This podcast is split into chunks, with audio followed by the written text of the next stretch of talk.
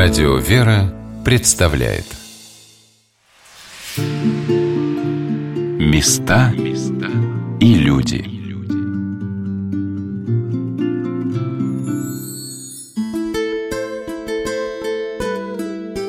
Когда отправляешься в путешествие, не предполагаешь, насколько значимым для тебя станет то или иное место на Земле – Бывает, человек десятки раз, проезжая мимо какого-то городка, и не знает, что за его названием скрывается такая история, такое чудо, такие люди, встречи с которыми отразится на твоей жизни. Но выбрав для одного из своих маршрутов город Зарайск, лишь одно его название уже рисовало в моем воображении что-то необыкновенное. Здравствуйте, дорогие друзья, с вами Анна Шалыгина. Сегодня мы отправимся на окраину Московской области, в веке XVI на окраину Московского государства – где за стенами древней крепости нас ждет встреча с удивительной святыней, множеством интересных событий и прекрасных людей. Впервые мы попали в город Зарайск накануне Великого Поста, в прощенное воскресенье. И вот тут-то я впервые узнала, что такое широкая масленица – Вокруг главного собора города Зарайска, посвященного святому пророку Предтечи, крестителю Господню Иоанну, внутри древнего Кремля расположились ярко одетые группки людей, которые щедро угощали всех блинами. Радушные женщины спешили поднести одну за другой горку блинов, подавали домашние угощения, меды и варенье, и на сияющем от весеннего солнышка снеге отражались радость, свобода и дружное веселье народного гуляния – под стенами величественного храма все было как-то несуетливо, торжественно и очень празднично. По всей территории Кремля, как рассыпанные яркие горстки конфет, искрились легкостью и красотой и горожане, и гости города. Все переносило в какую-то далекую эпоху очень русского, национального, легко узнаваемого сердцем духа. И, оказавшись в Москве, мне захотелось обязательно вернуться в Зарайск, чтобы вновь прикоснуться и к той радости, и к той великой святыне, которая и хранит этот город. Как жемчужина под красивой раковиной своим небесным покровом, щедро приоткрывая сокровища каждому приходящему. И вот, когда вновь мы попали на территорию главной достопримечательности города Зарайского Кремля, уже на изумрудной весенней зелени, на фоне буйно цветущей сирени и белоснежных берез, какие можно встретить только на Рязанской земле – мы увидели воинов, которые разыгрывали между собой бои древних витязей. И вот что услышали от участников этого действа.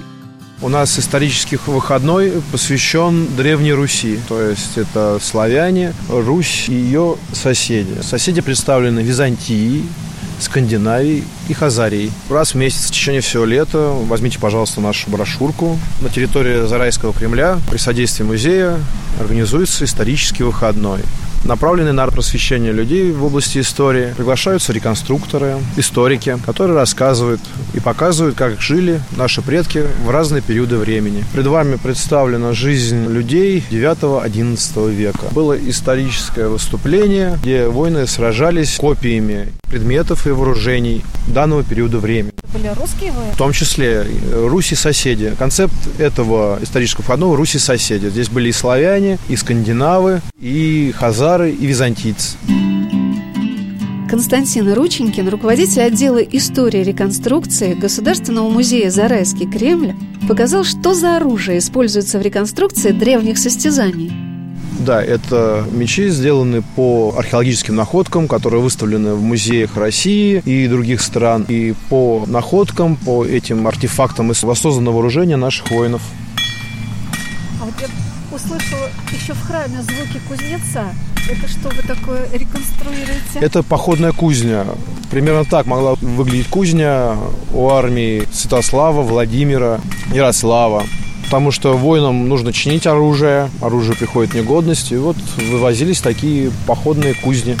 Мне удалось пообщаться и с кузнецом Евгением Васильевым. Меня кузнечное ремесло, в основном здесь реконструкция идет. Походные полевой кузницы – это вариант кузницы, когда длинный надолго обоз какой-то собирается, купеческий, например, или баратный, и на ремонт встать на деревне ближайшей бывает нет возможности. Для этого есть, ну, как в машинах сейчас инструменты возят, чтобы подремонтировать, куда-то отправился надолго запчасти. А раньше нет возможности запчасть взять, ее делают буквально на коленке. То есть копали яму, там глину выкопали, срубили веток, собрали реконструкцию для поддержки мехов. Взяли, пережгли за пару дней несколько ведер угля.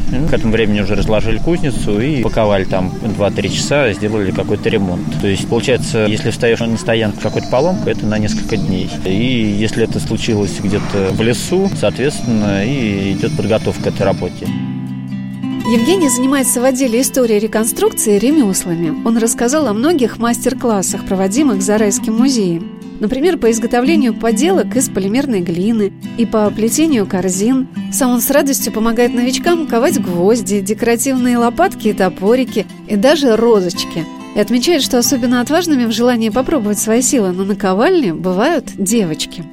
У меня наковальня тут деревенского типа. Она где-то конца 17 начала 20 века. Привез я ее из Тульской области, ее где-то там откопали. Она крупнее, чем просто народе называют цыганская. Ну, просто конструкция похожая. Цыганская она в два раза короче и рог более маленький. А так это наковальня, она как спирак клинится, то есть у нее полная фиксация, она не съезжает, как вот советская на лапках. Но у нее нету, например, необходимых отверстий для фиксации подкладного инструмента. Вот подкладной инструмент часто используем это топорик и вилка рубка. Это вот те инструменты складные, которые чаще всего можно встретить в кузнеце. То есть топор необходим, чтобы разрубить железо, болгарок никаких не было отрезанных кругов. То есть мы рубим на горячее железо. И вилка подкладная плюс вилка ручная, это необходимо, чтобы согнуть ту же самую подкову. То есть если самую элементарную гибку брать, которая чаще всего встречалась, это вот гнутье подковы. Вот это инструмент необходим был. У меня в комплекте есть стуловые тиски. Их все знают как кузнечные. На самом деле стуловые тиски стулом называется вот этот пенек. Это стул. Но вот про наковальню тоже она интересна. У нее есть лицо, есть рог, вот, есть второй рог обычно. У него такие специфичные названия. И они э, говорят, на лице нельзя сидеть, по нему нельзя стучать, бьют только по железу. То есть лицо – это то, что бережется у наковальни больше всего. Оно должно оставаться гладким на протяжении всей ее жизни. Понятно, что у меня наковальни старые, у них был хороший хозяин. На ней работали аккуратно, очень мало зазубрин от зубила, от э, промахивания молотком. Но так как это железо, оно по прочности, наверное, как рельсы, и работали по одному месту, у нее образовалась такая характерная вмятина. То есть по наковальне можно определить, как на ней работали. Когда уже на закате этого дня мы беседовали с директором Государственного музея-заповедника «Зарайский Кремль» Кириллом Вячеславовичем Кондратьевым, он рассказал о том, какие цели ставит перед собой отдел истории реконструкции музея. Это проект, который мы начали еще в прошлом году. Он у нас называется «Исторический выходной». Это организует наш Центр живой истории, как мы его называем, отдел истории реконструкции традиционного образа жизни. Это несколько выходных в году на разные эпохи. Мы устраиваем такие исторические площадки, скажем так, на разные эпохи. То есть сегодня была Древняя Русь и ее соседи. Следующий у нас будет на эпоху Стрелецкого войска. И в сентябре у нас будет исторический выходной, посвященный исторической кухне. Мы будем показывать и древнерусскую кухню средневековую, и кухню 19 века. То есть там уже каждый может приехать, посмотреть, как готовили блюда в те или иные эпохи, может быть, что-то попробовать. Меня поразило, насколько в Зарайске осуществляется много таких замечательных проектов и фестивалей, с разных сторон раскрывающих жизнь русского человека на протяжении веков. С малых детей до людей пожилых все с огромным интересом включаются в эти мероприятия – тем самым показывая и свое восприятие истории, становясь ее частью, неравнодушной, любознательной, интересующейся тем, а в какой же стране им посчастливилось родиться – мы вот хотим такую живую историю, то есть через какой-то интерес, через возможность что-то сделать руками, пощупать что-то своими руками. Мы вот хотим пробудить интерес к родной истории. Благо, тысячелетняя история России, она позволяет много чего показать. И наше желание окончательное, чтобы посетители, там, зная, что на этой неделе в Зарайском Кремле исторический выходной, специально под это приезжали, под анонс той или иной эпохи, и, заходя в Кремль, уже погружались в атмосферу той или иной исторической эпохи. Мы надеемся, что мы всех своих сотрудников оденем в исторические одежды. И у нас такое желание, что мы вот будем закрывать Кремль. И если человек приезжает в исторической одежде, его пускать бесплатно. Тем самым стимулировать интерес, в общем-то, к реконструкции одежды в том числе. Потому что это очень важно для национальной идентичности, для понимания своей собственной культуры. Национальная кухня, национальная одежда. Ведь, например, в Европе, да, в той же самой, например, Баварии, все понятно, что в обычной жизни ходят в традиционной одежде, современной, но при этом у каждого дома лежит комплект э, национальной одежды, когда он на празднике ее надевает. Кирилл Вячеславович провел особую экскурсию для слушателей радио «Вера» по стенам Зарайского Кремля, который является одним из полностью сохранившихся с начала постройки в 1531 году. Но прежде чем рассмотреть его бойницы и башни, которые производят неизгладимое впечатление своей стариной и достоверностью, потому что они действительно позволяют воображению перенестись в далекие эпохи – мы войдем с вами внутрь огромного Иоанна Притеченского собора, посвященного усекновению главы святого пророка Притечи Крестителя Господня Иоанна, чтобы прикоснуться к чуду, к чудотворной иконе, которая собирала на протяжении многих веков и притягивает и сейчас и жителей Зарайска, и паломников, и туристов. Это образ Николы Зарайского, святителя Николая Мерликийского чудотворца. История этого образа тоже чудесна – по церковному преданию, эта икона находилась в городе Корсуне, Херсонесе Таврическом. А затем, в 1225 году она отправилась в далекую тогда Русь по повелению святителя Николая Чудотворца. Об истории принесения иконы, о чудесах с нею связанных мы беседовали с Ольгой Владимировной Полянчевой, которая занимается церковным краеведением и изданием храмового журнала «Никольский вестник», и вот с каким вопросом чаще всего обращаются к ней туристы и паломники – Сейчас в основном просто приходят, говорят, где ваша святыня, где вот знаменитая икона. Вот пока в святочном ящике нахожусь, это вот самый... Или вот какая самая большая святыня. Ну, конечно, мы подводим к иконе Николы Зарайского, вот, рассказываем. Если людям это интересно, то рассказываем историю. Ну, многие сейчас, конечно, уже знают и из интернета. Ну, идемте тогда. Начнете рассказывать и слушателям радио Веры, что же это такое за удивительная святыня. Когда я присутствовала на божественной литургии в Иоанно-Притеченском соборе, я сама наблюдала замечательную картину, как многие люди друг за другом вставали в очередь, чтобы приложиться к образу Никола Зарайского.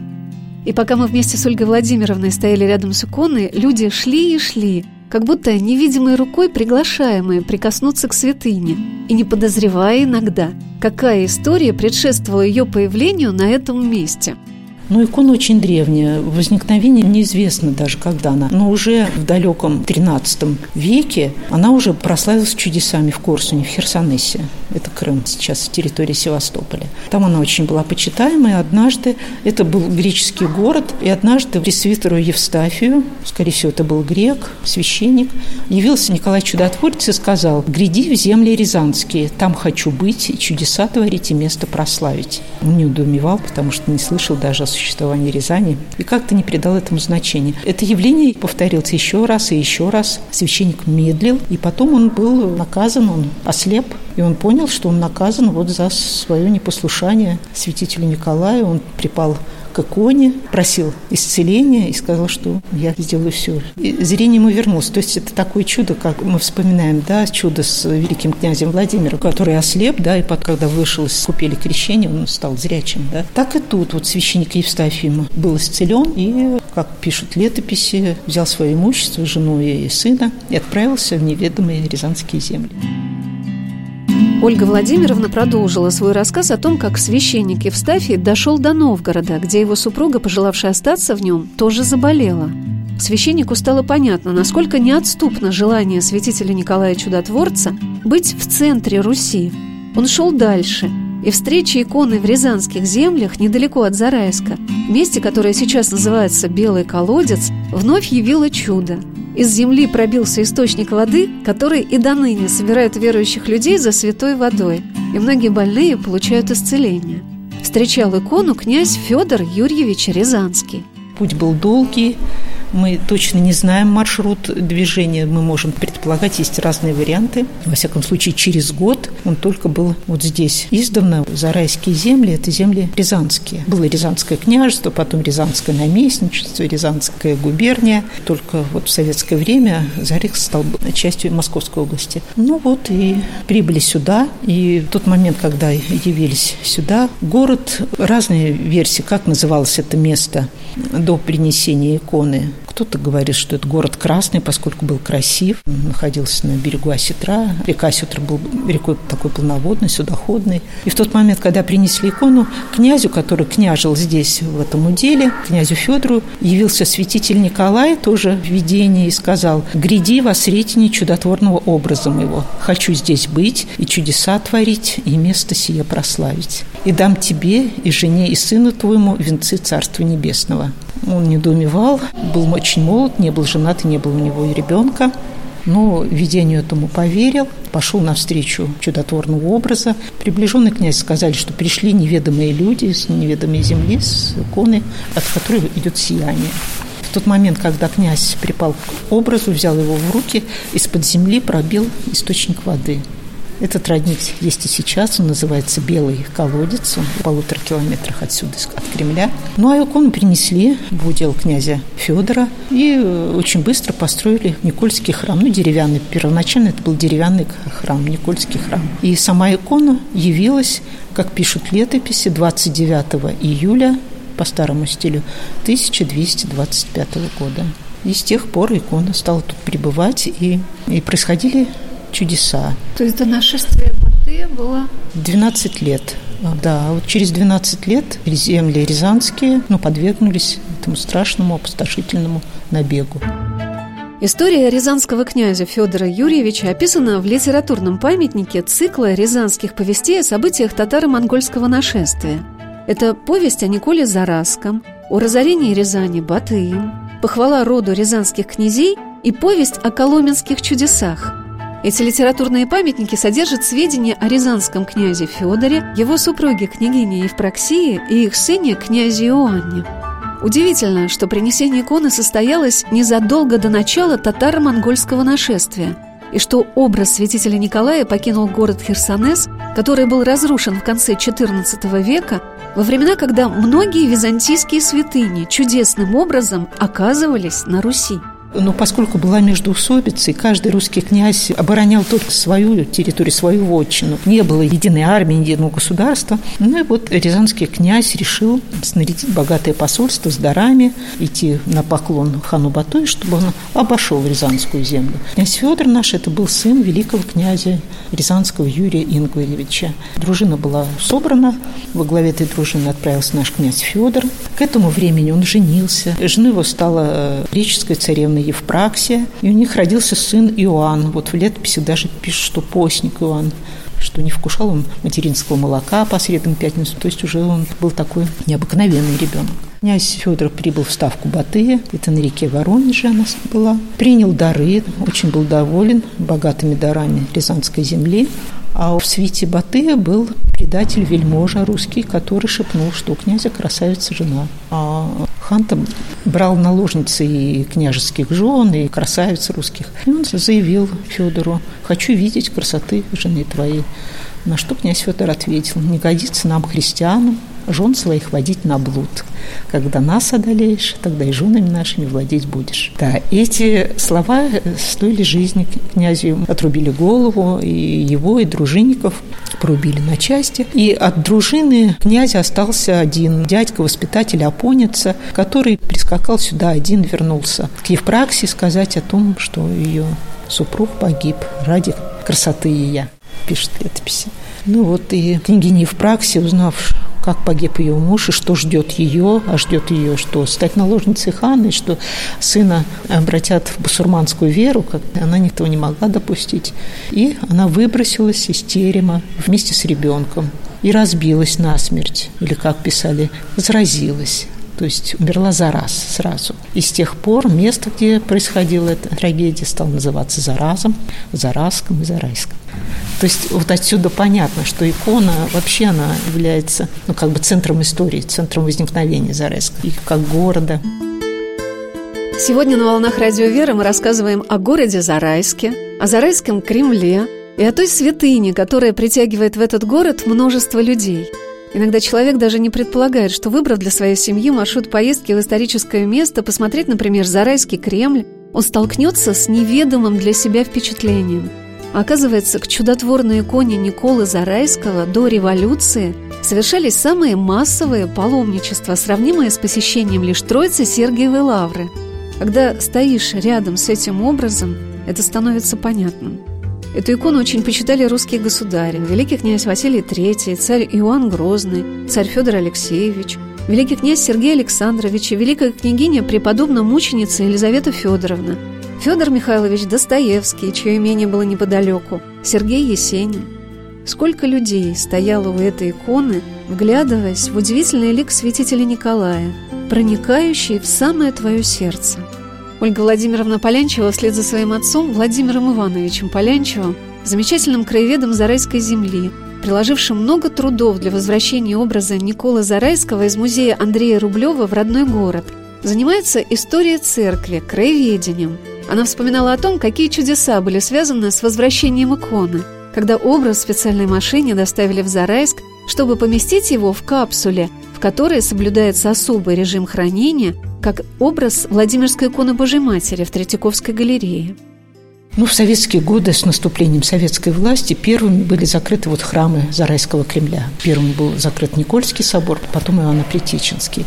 И все ценности были вывезены. Мы даже не знаем, где большинство ценностей, где они находятся. Да? Но вот икона стала, вот наша икона стала экспонатом нашего Зарайского музея. И там она была до 66 года. И когда специалисты из музея Андрея Рублева приехали в Зарайск, они увидели, что условия хранения ужасны, что она там болеет, что там плесень появилась, отслоение красочного слоя. Очень серьезные были моменты такие относительно сохранности иконы. И тогда икону по просьбе реставраторов передали в музей Андрея Рублева. И она там находилась на реставрации. И потом она вообще была выставлена в постоянной экспозиции. И вот когда уже это случилось, икона уже отреставрирована и стала просто экспозицией, экспонатом. И вот тогда уже вот были инициированы эти просьбы. Там подключали вот, ну, когда высокие гости приезжали в город, вот, ну, всякие силы, что вот надо икону вернуть. Ну, вот в 2013 году икона вернулась сюда. Помните это событие, как оно проходило? Ну, конечно, помню. Но это тоже, вы знаете, это же чудо. Это еще много тут чего надо говорить. И что интересно, когда эта машина въехала на территорию Кремля, почему-то она не смогла как-то вот припарковаться к входу центральному вот сразу. И этой машине пришлось объехать вокруг собор, тем самым был совершен крестный ход с иконы, а мы стояли, ждали, ну, прихожане, мы же ну, знали, что мы стоим, молимся и видим, что машина мимо нас проезжает. Сначала не поняли, а потом она просто крестным ходом, то есть икона обошла собор, потому что, поскольку уже здесь она уже неподвижна, ее уже не снимают, все, вы понимаете, разве да. это не чудо? Ольга Владимировна рассказала, как со списком иконы святителя Николая Зарайского совершаются крестные ходы на источник «Белый колодец». У нас сейчас восстановлен вот крестный ход 11 августа. Это в день принесения иконы. У нас крестный ход ежегодно происходит отсюда из Кремля к Белому колодцу. Вместе с иконой? Этот список уже мы не имеем права трогать. Это как в специальном капсуле находится. У нас еще есть список. Вот он стоит. Икона Никола Корсунского Зарайского. Это походная икона. Точно копия средника вот нашей чудотворной иконы. Вот это походная икона. Есть. Эта икона мы ходим к Белому колодцу. Еще у нас крестный ход будет, бывает 22 мая. Вот совсем совсем недавно был, по улицам города. То есть у нас идет маршрут от храма, делается остановки и возвращается опять к Кремль, закольцовывается так вот. А в древности еще был крестный ход в день Рождества Иоанна Притечи. Тогда были случаи, когда ну, эпидемия холеры была в городе. И вот после крестного ухода, когда окроплялись и улицы, и дома святой водой, вот в день Рождества на Притечи, эпидемия прекратилась. Вот в память об этом у нас вот, значит, были крестные ходы совершались. И вот что интересно, что когда в 2013 году вот усиленные такие переговоры шли о передаче икон, там музей свои там требования выставлял. У нас мы, естественно, просили скорее, скорее нам вернуть икону. И вот решение, что икона будет передана, пришло именно в день Рождества Иоанна Предтечи. Собор святого пророка Предтечи, крестителя Господня Иоанна в Зарайске – один из прекрасных памятников русского благочестия. Он перестраивался несколько раз, последний в 1904 году, когда его воздвигли на свои средства по проекту архитектора Константина Михайловича Быковского «Братья Бахрушина». Собор вмещает до тысячи человек. Его высокие своды украшены фресками, посвященными жизни святителя Николая Чудотворца и образами многих святых. Особенно красиво он смотрится с крепостной стены, где мы стояли с директором Государственного музея «Зарайский Кремль» Кириллом Вячеславовичем Кондратьевым, который рассказывал мне о создании Иоанна Предтеченского собора – А вот Иоанно-Предтеченский собор, по легенде, первый Иоанно-Предтеченский собор был построен здесь по указу Ивана Грозного, как символ того, что, да, в честь небесного покровителя Ивана Грозного, ну, как объясняется, что вроде как символ того, что эта территория вот принадлежит к московскому государству. Изначально это был маленький собор, это был храм уже под колоколы. А впоследствии он неоднократно перестраивался, но при этом была одна особенность. В 17 веке в предалтарии этого собора был установлен памятник зарайским князьям Федору Евпраксии и сыну Иоанну, которые, вот согласно циклу повестей Николе Зарайскому, погибли во время монголо-татарского нашествия. Со временем стало считаться, что эти кресты поставлены именно на могилах зарайских князей. И уже перестраивая собор в 1818 году, например, кресты побоялись трогать, считая, что под ними есть захоронение. Так, таким образом, но собор нужно было перенести, было получено специальное разрешение епископа Рязанского и Зарайского на то, чтобы построить собор западнее существовавшего. Неф старого собора был переделан под колокольню. Таким образом, получилась особенность разрешения и правящего архиерея о том, что колокольня была не с восточной, а с западной стороны храма. И вот из остатков старого храма возвели колокольню, рядом с ней была построена сень над вот этими тремя каменными крестами, а сам собор вот был построен чуть западнее. И в, на рубеже 19-20 века по инициативе Зарайского городского главы Николая Ивановича Ярцева Алексей Александрович Бахрушин, выходец из Зарайской купеческой семьи, очень известный московский меценат, основатель театрального музея, выделил деньги на строительство нового Иоанна Притеченского собора, и это был как раз тот собор, который мы видим сейчас. Кирилл Вячеславович показал то место, где рядом с надгробием рязанским князьям находилась колокольня, и сказал об этом памятнике и о его значении для нас. Памятник тоже был разрушен в советское время. Оригинальные кресты были переданы в Зарайский музей. И уже только в конце 90-х годов началась работа по его воссозданию. Он был воссоздан. Сейчас мы видим реконструкцию этого памятника зарайским князьям. Она выполнена в тех же самых пропорциях и в тех же архитектурно-стилистически так же, как он был выполнен в 19 веке. На самом памятнике еще в 17 веке было написано, что поставлен он по рассмотрению летописной книги, который тогда летописью считался цикл повестей Николя Зарайского, Рязанском, поставлен на благоверных рязанских князьях от безбожного царя Батыя побитых. Там нигде не написано, что это зарайские князья Федор, Евпраксий их сын Иоанн. И поэтому, когда разгорелись споры между историками, краеведами и церковной общественностью о том, есть ли здесь захоронение или нет здесь захоронения, в этот спор вмешался академик Дмитрий Сергеевич Лихачев, и в одном из своих писем к зарайскому краеведу Владимиру Ивановичу Поляничеву он написал, что можно спорить бесконечно, но важно понимать, что это первый в России памятник жертвам жертвам монгол-татарского завоевания. Они действительно были, они были среди рязанских князей, и поэтому мы сейчас к этому памятнику относимся именно как к такому свидетельству эпохи, как действительно к первому в России памятнику жертвам монголо-татарского нашествия, которых, надо сказать, в России вообще не так уж и много. Поэтому вот как исторический такой памятник, он действительно очень и очень важен, и он восстановлен, мы очень надеемся, по крайней мере, проектом реставрации и всеми охранными документами, которые сейчас по Кремлю есть, предполагается возможность воссоздания вот этой большой колокольни, которая, конечно, вернет ансамблю Зарайского Кремля его исторический вид. В городе Зарайске есть еще один памятник воинам, погибшим во времена польского нашествия. Рядом с церковью Благовещения Пресвятой Богородицы расположен огромный курган, под которым захоронены воины, павшие в сражении за город, когда он был оккупирован войском Лисовского – Противостояние полякам на Рязанской земле в начале XVII века связано с именем замечательного человека – князя Дмитрия Михайловича Пожарского, который был назначен в Зарайск воеводой – в 1608 или 1609 году сюда назначается воеводой по указу Василия Шуйского э, князь Дмитрий Михайлович Пожарский. И тогда это был относительно молодой человек, и воеводство это для него было достаточно почетным. Зарайская крепость была не из самых последних крепостей. Где-то около года он пробыл здесь воеводой, и его руководителем, наверное, наставником, конечно, был зарайский протопоп Дмитрий Леонтьев. Здесь надо сказать, что в реалиях московского государства той эпохи соборные протопопы были очень влиятельные фигуры. Зачастую делопроизводственные документы и даже летописи очень мало внимания уделяют тогдашним епархиальным архиереям и гораздо больше концентрируются именно на протопопах. Почему? Потому что именно они, чаще всего наследуя должность, фактически были держателями очень значительной части ресурсов в городе, в регионе, естественно, пользуясь пользовались очень большим влиянием среди местного населения. И вот здесь как раз был такой очень влиятельный священник Дмитрий Леонтьев.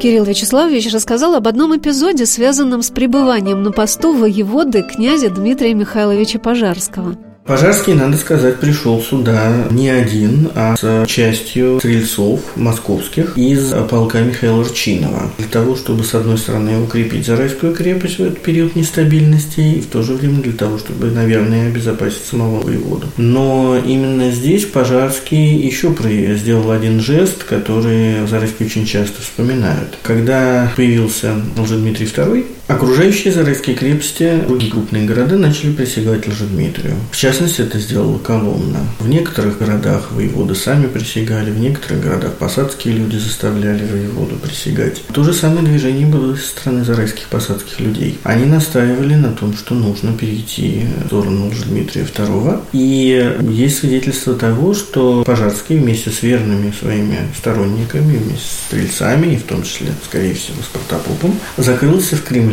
и держал некую осаду. Выдерживал здесь, внутри Кремля, от требований посадских людей перейти на э, сторону самозванца.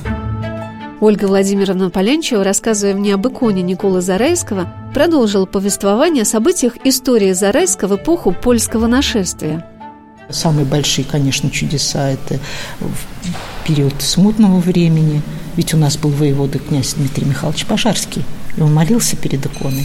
И было чудо, когда был бунт в городе, когда горожане требовали, чтобы князь и протопоп Дмитрий признали лжедимитрия II, крестом уцеловали. И князь Пожарский, и протопоп Дмитрий заперлись тут в Кремле, стали молиться Николаю Чудотворцу, чтобы это как-то вот эту ситуацию изменить, чтобы, во-первых, бунт прекратился, и чтобы не произошло вот этого святотатства, да, нарушить клятву, потому что они, они присягали государю. И горожане потом пришли сюда на поклон. В повиновении уже были к отцам города. И князь Пожарский, конечно, мы знаем, что он и молился перед образом Николая Чудотворца. И более того, что уже потом на закате жизни его же назначили начальником одного из участков Засеки, недалеко от Зарайска. И вот он тут сюда приезжал, и в дар Никольскому собору он передал свой боевой меч. Он тут хранился. Ну, говорят, сейчас этот меч в оружейной палате. Как удивительно переплетаются исторические события с невидимой атмосферой духовной жизни каждого человека, каждого города.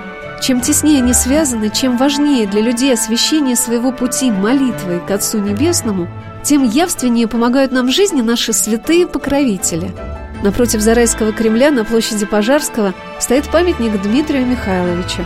И от него прекрасно видны возвышающиеся кремлевские башни и сияющие на солнце золотые кресты кремлевских храмов. Через несколько минут мы вновь вернемся на берег реки Осетр в город Зарайск, главным покровителем которого стал святитель Николай Чудотворец, еще в XIII веке пообещавший «Там хочу пребывать и чудеса творить, и место то прославить».